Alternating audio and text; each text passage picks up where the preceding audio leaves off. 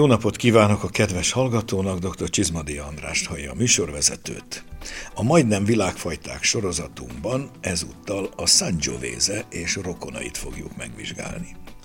Sanguis Jovis, azaz Jupiter vére. Nos, így hívják Közép-Itália legmeghatározóbb kékszőlőfajtáját. Gyökerei még az etruszk korba nyúlnak vissza, azóta termesztik, számos klónja létezik, és különböző házasításokban jelenik meg. Bár sokan csak a toszkánai fajtaként ismerik, valójában az egész közép-itáliai régiót uralja. Még a borban tudatlanabbaknak is, ha feltesszük a kérdést, mondjon egy olasz bort, biztos a Chiantit fogja, mert hogy valóban a Chianti maga a Sangiovese legjellemzőbb megtestesülése. És ez még csak a kezdet, mert ehhez jönnek az előkelőbb, kiváltságosabb rokonai, mint a Vino Nobile Montepulcianoból és a Brunello Montalcinoból. De itt van még a szintén toszkán Morellino di Scanzano, a Carmignano, és a legújabb korban az elhíresült úgynevezett szuper toszkánok, némelyikük komoly Sangiovese tartalommal, és minden bizonyal ezek nemzetközi sikerei is hozzájárultak a Sangiovese fajta tovaterjedéséhez, főleg az új világban, de leginkább Észak- és Dél-Amerikában. Tizenvalahány klónja ismert. Gyakorlatilag szinte bármilyen bor készíthető belőle, a vékony tömegtermelt háncspalackostól a valódi csúcsborokig. De egy tény, ez Itália legnagyobb mennyiségben termesztett fajtája, pedig van nekik állítólag közel ezerféle szőlőjük. A mai adást a Sangiovese-nek és rokonainak szenteljük. Lássuk meg, mit tud a fajta a különböző változataiban, különböző művésznevei alatt. Tartsanak velünk, szabadítsuk ki a szellemet ezúttal a Sangiovese palackomból.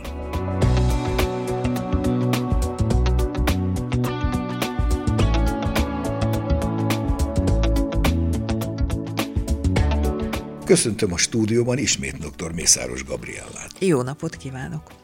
Gabi, nézzük meg először a fajta alapvető tulajdonságait. Sokan tévedésben vannak a Sangiovese-vel kapcsolatban, mert akik nem ismerik, vagy mondjuk inkább az egyszerű kiantikon keresztül ismerkedtek meg a borral, azok egy erőteljes, vaskos, tanninos borra számítanak az igazi és legszebb oldalát viszont ez a szőlőfajta akkor is úgy tudja megmutatni, hogyha a savait, a gyümölcsösségét és a nagyon-nagyon jól érezhető ásványos karakterét hagyják érvényesülni.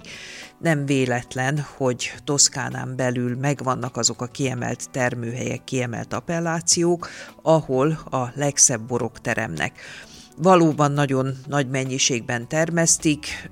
Emilia Romagna gyakorlatilag épp úgy termőhelyének tekintvető, mint a kevésbé ismert már két tartomány, vagy éppenséggel. A közép-itáliai területeket mindenütt körülszövi ez a szőlőfajta, függetlenül attól, hogy nagy valószínűséggel Calabria volt az eredeti kiindulása. Nézzük meg most akkor a Chiantit, mert ugye az a legelterjedtebb változata. Van a klasszikó, akkor vannak a különböző városok domboldalaihoz köthető szatelliták.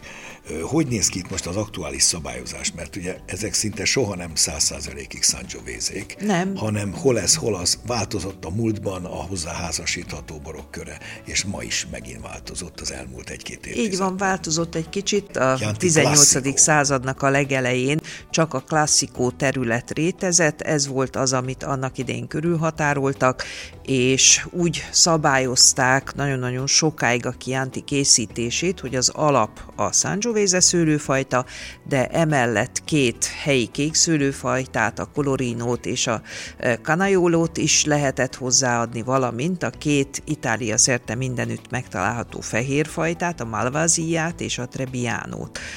Nyilván ez elég sok kérdést vetett fel az elmúlt évtizedekben. Tetszik, nem tetszik, azért a Chianti minősége és mennyisége az elmúlt 30-40 évet leszámítva nem a csúcsokat verdeste. Nyilván nem akarom én bántani a kianti termelőket, szó nincs róla, de hát elég sok minden előfordult. Ki is borult 1982 környékén az a bizonyos toszkán-bolgár szatyor, ami a kiantit övező titkokat rejtette.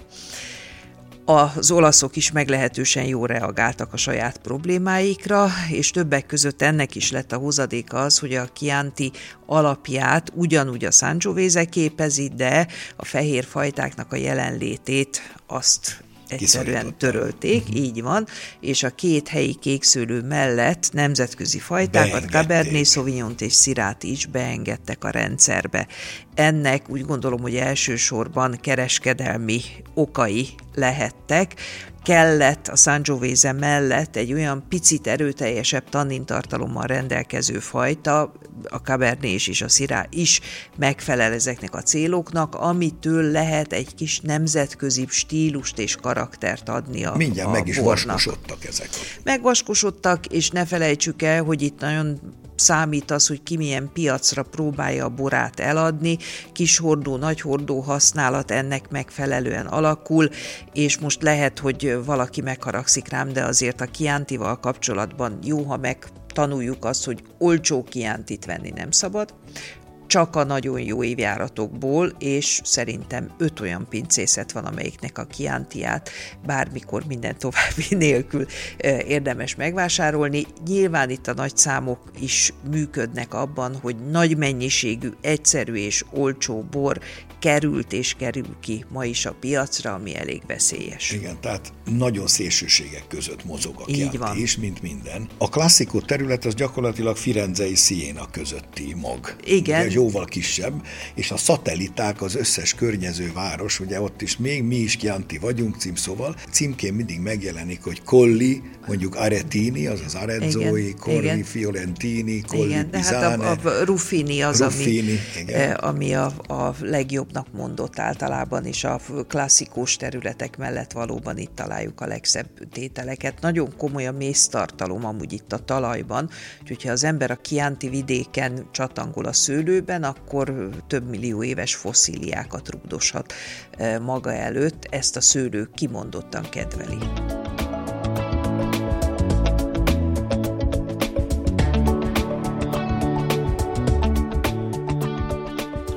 Következő percekben Orodán György, a CEVI oktatója és a Pomodoro csúcs szomeliéje mesél a Sangiovese-ről és a Chiantiról.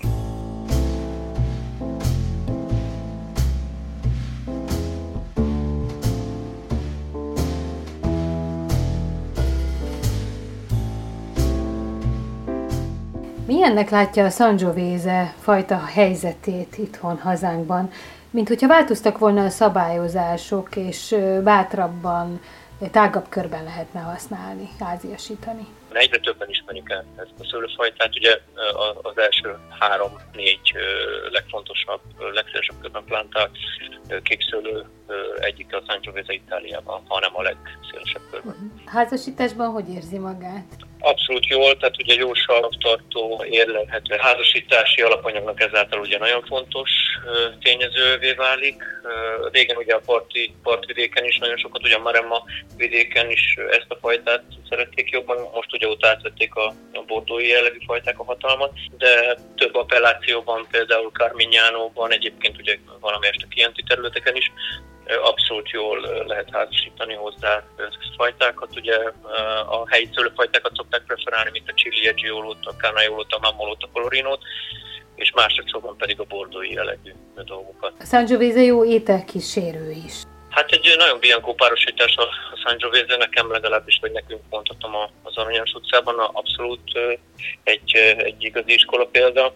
Hát a, a könnyű borokat, hogy a könnyű Sangiovese-ket, mondjuk egy könnyű kiántit, sonkat állakhoz, előételekhez, paradicsomos tésztához, kárpácsóhoz, nagyon-nagyon jól lehet párosítani, és hogyha megyünk följebb, akkor pedig ugye a húsételeknek a komolyabb verziói érkezhetnek. Egy Rizerba kiantival, egy, egy, egy klasszikó kiantival, aztán ugye az emlegetett Vino Nobilével, vagy éppen a Brunello di Montalcino-ban, hogyha gondolkodunk, vagy nem szabad elfelejteni ugye a Monte Cucco-ban található borokat, amelyek Montalcino területéről kilépve találjuk ezt a kisebb borvidéket, és abszolút feltörekvő terület. Úgyhogy nagyon sok mindenhez lehet párosítani, főleg a gyümölcsösség, a struktúrája, az aromatikája miatt, ugye nagyon fűszeres bor, jön benne ez a balzsamos, nagyon-nagyon szép textúra. Ismerik a magyarok ezt a fajtát? Kérik? Abszolút, abszolút.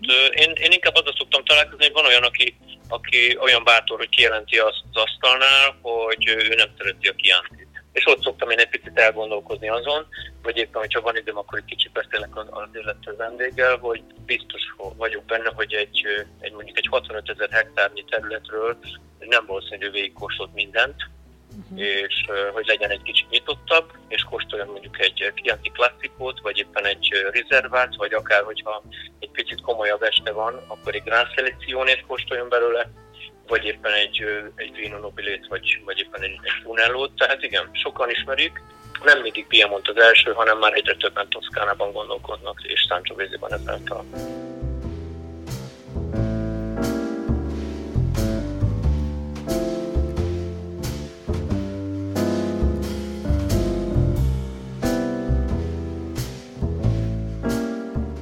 Állítólag nem régen sikerült a Sangiovese felmenőit is azonosítani. Ugye ma már eléggé előre haladott ezeknek a felderítése. A felmenők nem mások, mint a toszkán Cilie Giolo szőlőfajta, és a másik a Calabrese Monte Nuovo, ami hát egy enyhén szólva déliséget sejtett. Így van, de úgy gondolom, hogy a szőlőfajta minőségéből semmit nem von le. Nagyon sokáig a Sangiovese-re is ráfogták amúgy, hogy a görög időkből maradt Itáliában, úgy gondolom, hogy valójában ez nem e, meghatározó. Sok klónja ismert, általában két csoportba sorolják a Sangiovese klónokat, az egyik a Sangiovese Grosso. Valamikor a 19. század végén szedték, Így külön, van. külön válogatták. Így van, ugye? és azon belül is szelektáltak még, ugye a Brunello klón az, ami a e, legtetején van, a Grosso csúcsa, ezt Montalcino környékén szelektálták, annak a Biondi Santi családnak a Clemente névre hallgató hallgató szőlészborász tagja, aki valójában az olasz borokat a 20. század elején megismertette a nagyvilággal. Ugye a másik, a Prugnolo Gentile, az a szomszédos dombocskára települt Montepulciano Városnak, városnak a boraihoz kapcsolódik. A Sangiovese Grossónak, mint említettük, a legmagasabb kifejeződési formája Brunello di Montalcino. Ezeket a Brunellókat a szőlészeti és borászati szakirodalom a világ csúcsvörösei között tartja számon. Ez pontosan így van. Épp tegnap rendezgettem eh, a lakásban ezt-azt, és elém kerültek olyan fotók, ahol maga Franco Biondi Santi eh, tartott nekünk meccés bemutatót a saját Il Greppo névre hallgató kis birtokán. Ugye ez a, a háza körül található, és valóban gyönyörűséges, szép, hallatlanul elegáns elegáns eh, brunellókat készít. Ugye a brunello az mindig a savakról szól, tehát sokkal inkább savdomináns, kevésbé tannin hangsúlyos. A saját tapasztalataim azt mondatják velem, hogy 5-6 év az optimum. Három a minimum, a rezervákat egy évvel tovább kell eh, érlelni, és csak a legjobb évjáratokban is. Eh, készíthetők, így van, de 15-20 évre nem érdemes ezeket a tételeket eltenni. Egy picit szikárrá válnak. De a legszebb akkor, amikor a gyümölcsösség, a sav és a tannin olyan hármas egységet tud adni, ami egy krémességet, egy hallatlan finom ásványos karaktert és egy nagyon szép, elegáns aromatikát is ö, hoz magával. Ez ott valahol az 5-6-7 év. Hát én úgy, igen, 5-6-7-8 évjárat függően. Ezek a borok kétségtelenül elég drágák. Igen. Minden ilyen, amelyik csúcsbor azért általában megkéri az árát, de van megoldás, legalábbis átmeneti. A Rosso, a Rosso di Montalcino. Nagyon komoly szerepe van annak, hogy hány éves tőkékről szüretel valaki. Nyilván fiatal. Tehát ha, ha valaki egy igazi Brunello ínyenc, az nagyon jól tudja például, hogy a Csaci Piccolo Mini most telepített egy amúgy remek területre még Sangiovese-t, csak nem érték el a tőkék azt a kort, ami szükséges ahhoz, hogy Brunellóként hozhassa ezért forgalomba a borát, ezért rosszul lesz, és az ügyesek fölvásárolják Ez a jó idejében rosszó. a borokat. Nagyon jó rosszok vannak, amúgy a 20-as évjárat, amiből még talán kapható, például a Talentinek a 20-as rosszója, az egy zseniális bor. Azt a mélységet nem tudják adni, mint egy igazán öreg, nem tudom, 40-50-60 éves tőkéről származó tétel, de azokért nagyon sokat kell fizetni. Pláne egy dűlős, jó minőségű Brunello az 3-400 eurót simán kóstál. De hát ha úgy veszük, hogy a nagy bordóinak kikiáltott sztárok meg ennél jóval többe kerülnek, akkor ez még relatíve olcsó is. Hát igen. Meséljünk most a másikról, Montepulciano, egy dombbal odébb. Ez a bizonyos Prugnolo Gentile, itt ez a klón játszik főszerepet. Mi a lényegi különbség ezen kívül a Brunellohoz képest? Kevésbé cizellált a talaj, és ugyan nagyon-nagyon szép tételek vannak a vinonobilék között is, de valahogy azt az eleganciát azért, amit a Brunellók tudnak hozni, azt nagyon-nagyon ritkán érik el. Talán az Avignonézi háznak van egy néhány olyan tétele, ugye ők nagyjából, nem tudom, 1213 óta igen, készítik. Igen, igen, hasonló módon a, a boraikat. Érdekes, hogy az ember bemegy Montepulciánóba főtérre, ami az Avignonézi térnevet viseli. Egy szám alatt, hogyha fogadják, akkor ott kapásból három Avignonézi lánynak a három férje, akik viszont mind testvérek, mint a mesében, három Falkó fivér fogadja őket, és jó esetben gyönyörű borokat lehet tőlük kóstolni. A Montepulcianohoz lehet házasítani is. A Vino Nobile megengedi a, a házasítást, és náluk ugyanúgy működik az a szabály, hogyha nem volt a Vino Nobilét mondjuk úgy hozó minősége adott évjáratban a szőlőnek, akkor, akkor azt is, is rosszóként hozzák forgalomba. Ami megint csak jóval olcsó. Így van. Még egy dolgot Montepulcianoval kapcsolatban meg kell jegyeznünk, ez pedig az, hogy semmi köze a Montepulciano szőlőfajtához. Tehát a Vino Nobile di Montepulciano Sangiovese-ből készül. A Montepulciano szőlőfajta az elsősorban az adriai partokon, Abruzzo és Marche tartományokban hoz komoly borokat. Hallgassuk meg most Török Csabát, a Badacsonyi két hektár szőlőbirtok tulajdonosát és borászát a saját Sangiovese-ről.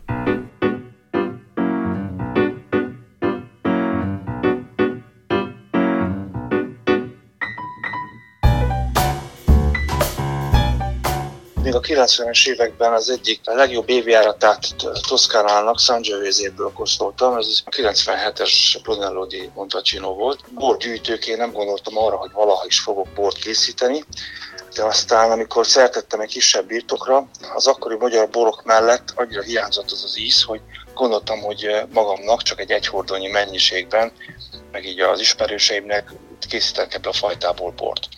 Ehhez igazából segítségem az akkori barátnőm volt, aki születésnapomra vette meg nekem az oltványokat Olaszországból, és azt ültettük el a telek végén. Hogyan jött rá, hát, hogy ezzel érdemes ez, foglalkozni?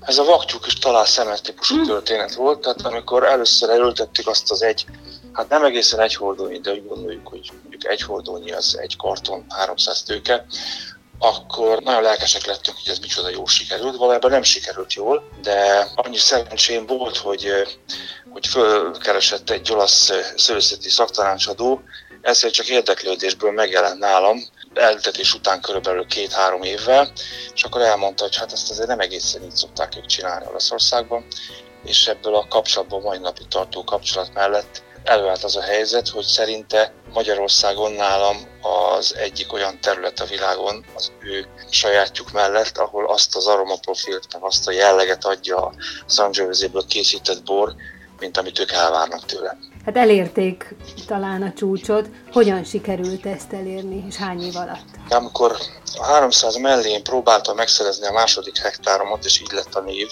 két hektár szőlőbirtok, akkor oda már hivatalosan abban a méretben, ahogy megpróbáltuk, kísérleti utatvényként kaptam engedélyt ami egy tíz éves időszakig tartott, és akkor a végén Magyarországnak engedélyezett fajtájába vált Sangiovese. Ez idő alatt már nem ilyen, ilyen adhok módszerekkel, hanem, hanem rendesen talajmintát véve, és azt valóban elemezve, éghajlatadatokat figyelembe véve, borászati célokat figyelembe véve történt meg az alany és a klón kiválasztása. A legjobban eh, elismert akkori eh, minőségi klón került eh, különböző gyökerekre ráutva, tehát alanyokra ráutva. Sokkal többet kell vele dolgozni, mint mondjuk az átlagosan megszokott fajtákkal. És ennek a munkának az apró lépése javítják a minőséget évről évre. Mi ez, amire a legbüszkébb a Sangiovese-ből készült borával kapcsolatban? Arra vagyok a legbüszkébb, hogy a vakteszten sokszor igen elővégzek, olyan nevek mellett, akiket Olaszországban a legjobbak között tartanak. A másik egyébként a szülőfajtának és a belőle készült bornak a, a sajátossága, és nem feltétlenül az én érdemem, de mégiscsak büszke vagyok arra, hogy jelenlegi legjobb formájukban a 10 éves palackok vannak ami azért nem olyan triviális, hogy egy, egy e, magyar vörösbornak meg kell, hogy érje az 10 évet, hogy a csúcs környékére kerüljön. Már szoktam mondani egy kóstolókon az, hogy ha le kéne írnom ezt a fajtát, és egy francia tengerre helyezem, akkor ez nem Bordó, hanem Burgundia. És az összes pinonárhoz, a jó pinonárhoz hasonló tulajdonságot, azt szinte párhuzamban tudom állítani a fajtánál. Magasabb sav, kisebb test, kisebb szín, viszont rétegzett, összetett tízek, hosszú lehetőség, tehát ezek a jellemzők.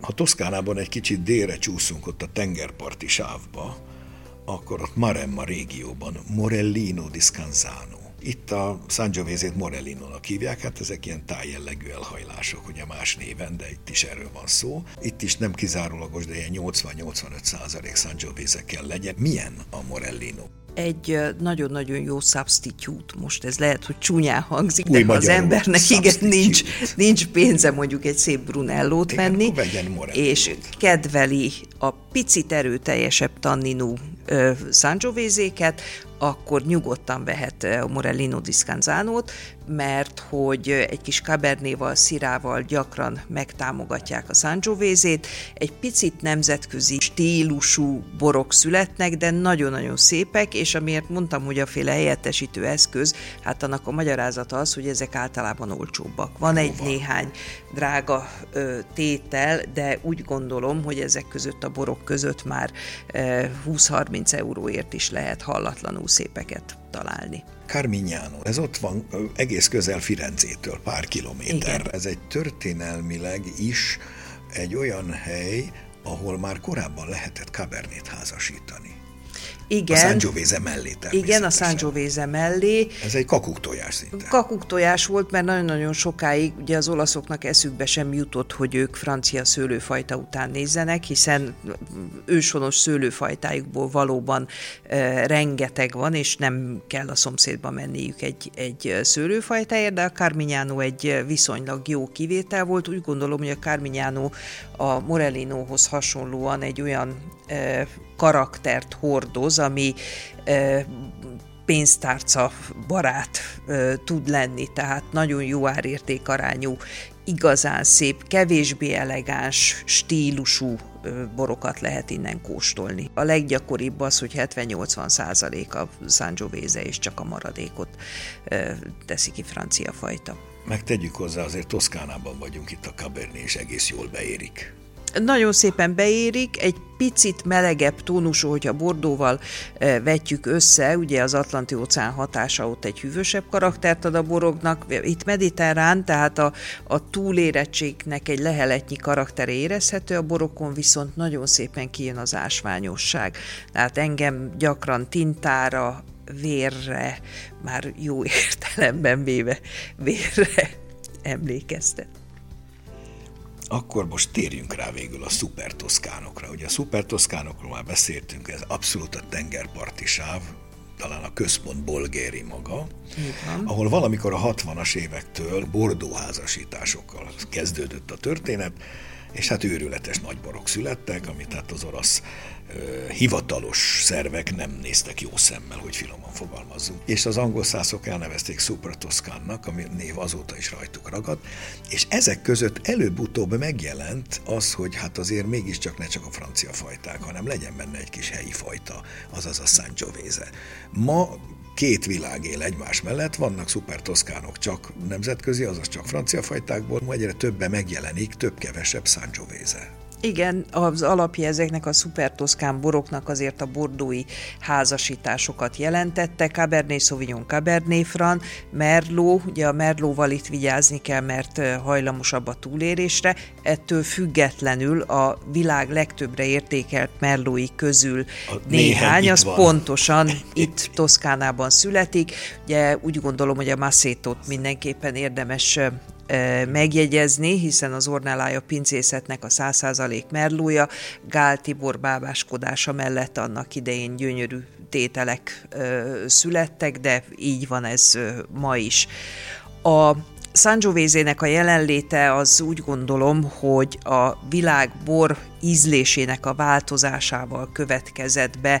Sokkal inkább keresik ma már a gyorsabban és könnyebben is fogyasztható vörösborokat. Sajnos kevés olyan borgyűjtő van, aki mondjuk az unokái meg a dédunokái számára tudja megvásárolt ételeket eltenni, ők maguk is szeretnék meginni, úgyhogy muszáj egy picit könnyíteni és jó értelemben véve gyorsítani a boroknak a fejlődését. A Sangiovese a savaival e, tud ehhez egy jó irányt mutatni és segítséget adni. És akkor jól látjuk, hogy egyre több ilyen szuper toszkán születik. Így van, de azért úgy gondolom, hogy meg, megvan az a jó néhány stabil tétel, aminek a palackjai hát nagyon-nagyon komoly áron kerülnek piacra mind a mai napig. Itthon egyébként, ha valaki szeretne ilyeneket kóstolni, én ajánlom a Tignanellót, mert az egy nagyon-nagyon megbízható, Antinori. ugye az Antinori családnak a, az egyik ilyen tétele, és kétségtelen, hogy az Ornellája bizonyos évjáratai, vagy akár egy szaszikája, vagy egy ugye Tuaritának is például gyönyörű tételei vannak, tehát vannak nagyon-nagyon drága ö, olyan borok, amelyekre az ember áhítozik, de ha olyat keresünk, amit meg is tudunk venni, akkor a Tignanello szerintem egy elég jó példa erre hol van még a világban? Dél-Amerika valóban viszonylag sok Sangiovese-t telepített, és elsősorban az argentin oldalon, Csillében is van valamennyi, de az mondhatjuk, hogy elenyésző mennyiség, és újabban Ausztráliában is lehet vele találkozni, de egyelőre nem olyan mennyiségben, amit mondjuk megengedni, hogy Európába is szállítsanak. Megköszönöm Mészáros Gabriának a szíves közreműködést a mai műsorban is. Köszönöm a meghívást.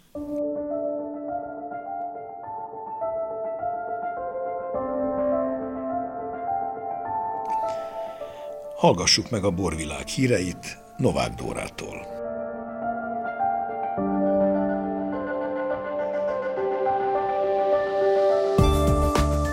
Próurbe kitüntetést kapott Borbély Tamás, a Borbély családi pincészet tulajdonosa, a Badacsonyi Borvidék hegyközségi tanácsa elnöke Badacsony Tomaért végzett munkájáért.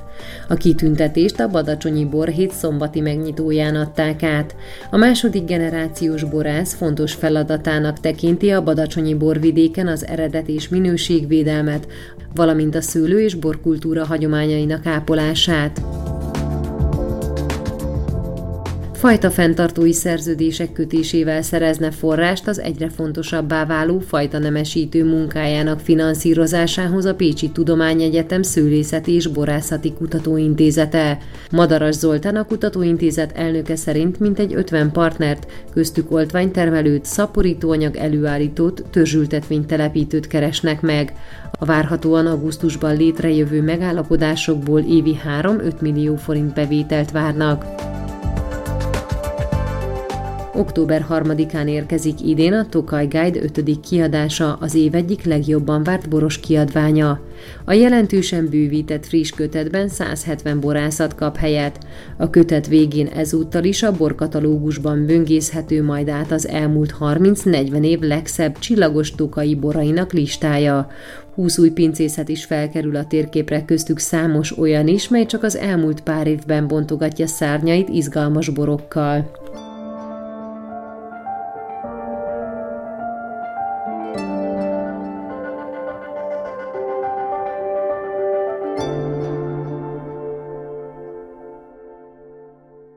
A mai műsorunk véget ért. A hangmérnök Bolgár Jonatán nevében is megköszönöm figyelmüket, szép napot, jó Sangiovese-ket kívánok, Csizmadi Andrást hallották.